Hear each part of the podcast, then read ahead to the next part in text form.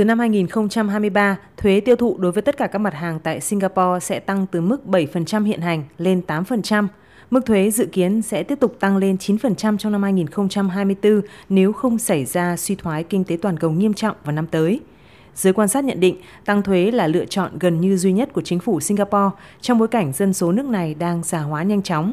Số liệu cho thấy Singapore sẽ có khoảng 25% dân số thuộc độ tuổi từ 65 trở lên vào năm 2023.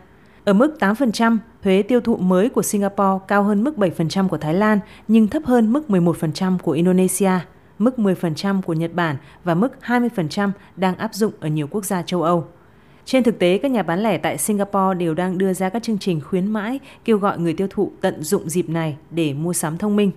Dữ liệu thống kê của chính phủ cũng cho thấy lĩnh vực bán lẻ của Singapore đang vận hành tốt với doanh số bán hàng trong tháng 10 tăng 10,4% so với cùng kỳ năm 2021.